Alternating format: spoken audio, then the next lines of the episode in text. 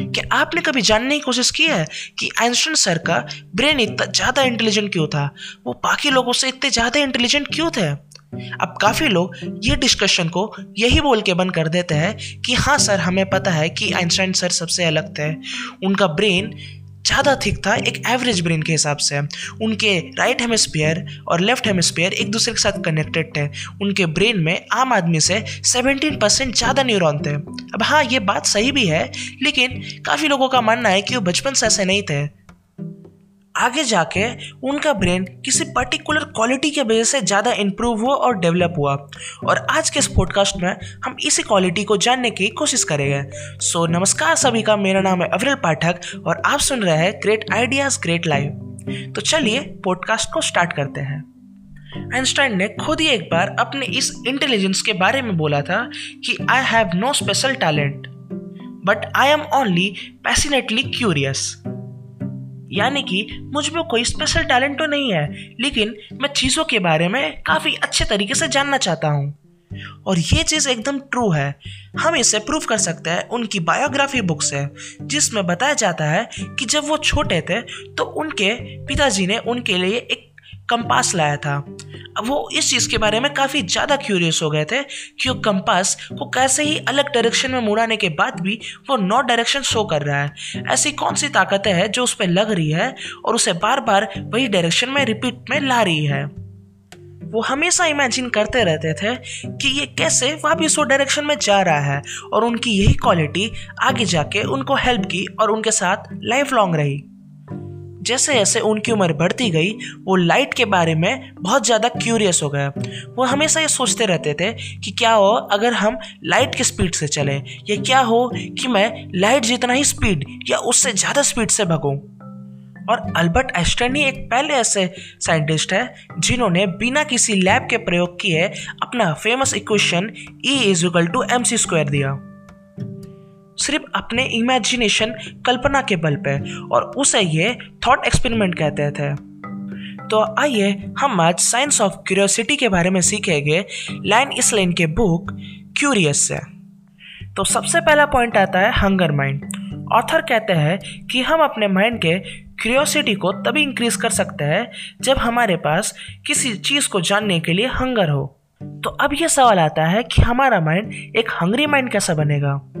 तो एक mind curious तभी बनता है जब एक नॉलेज गैप होता है।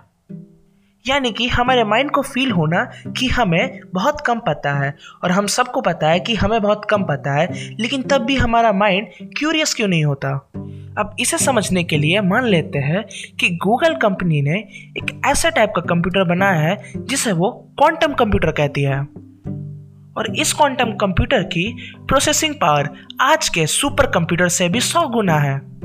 आपका माइंड अब और भी क्यूरियस हो जाएगा जब मैं कह दूँ कि एक सुपर कंप्यूटर जो कैलकुलेशंस को दस हज़ार साल में पूरा करता है, उसे ये क्वांटम कंप्यूटर सिर्फ़ कुछ मिनटों में कर देता है।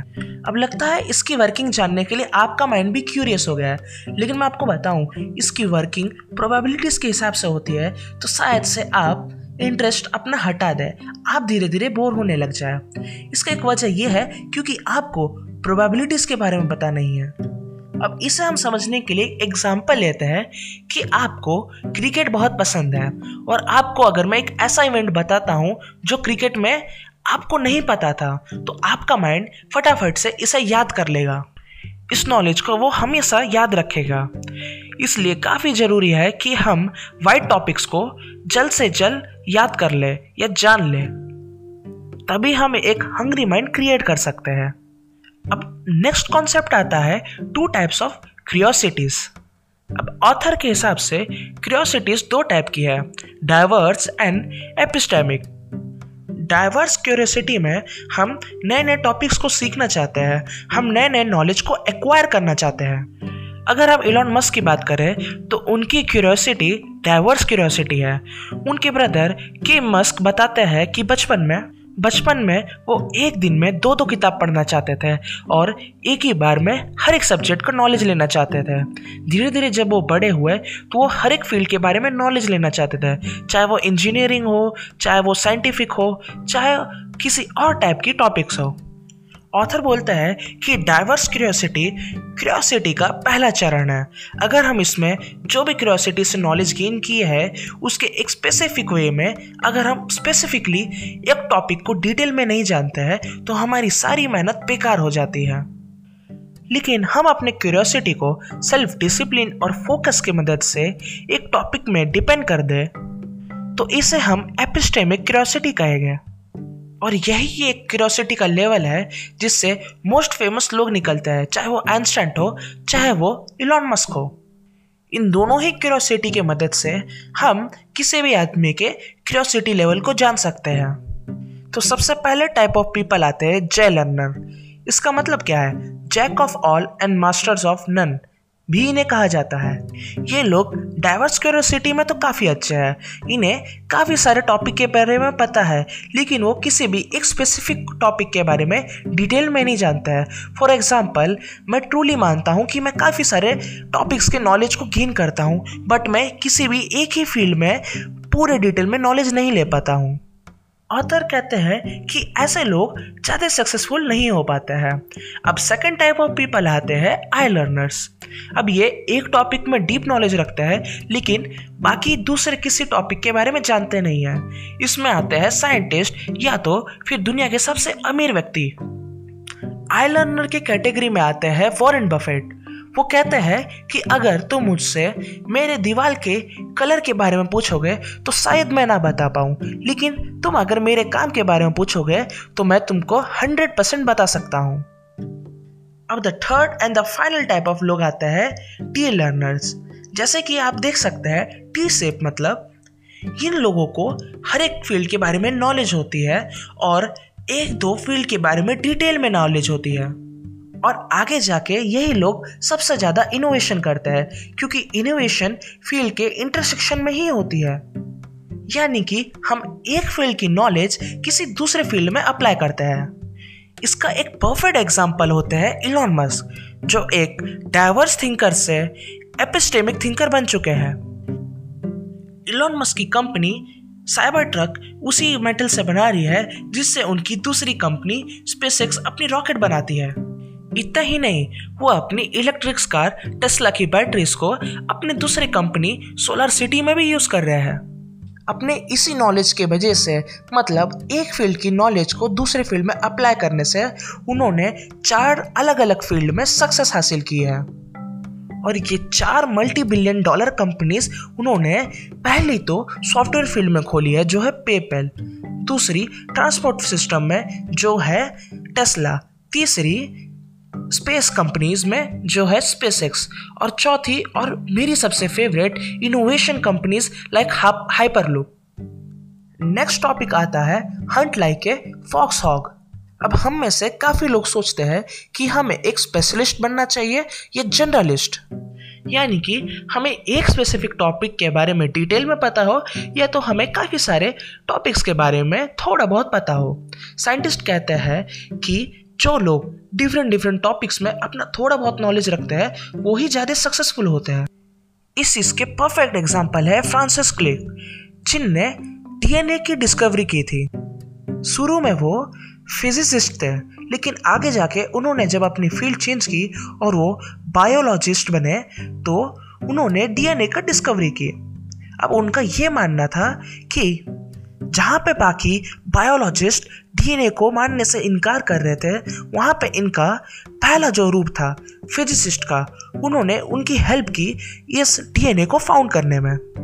उन्होंने इस प्रॉब्लम को दूसरे नज़रिए से देखा, उन्होंने एज ए फिजिसिस्ट देखा। इसलिए ऑथर हमें कहते हैं कि हमें फॉक्स हॉक बनना चाहिए, जहाँ पे एक फॉक्स अपने पूरे इन्वायरमेंट को एनालाइज करता है अटैकिंग से पहले कि वो अच्छे से हर चीज़ों को जान पाए।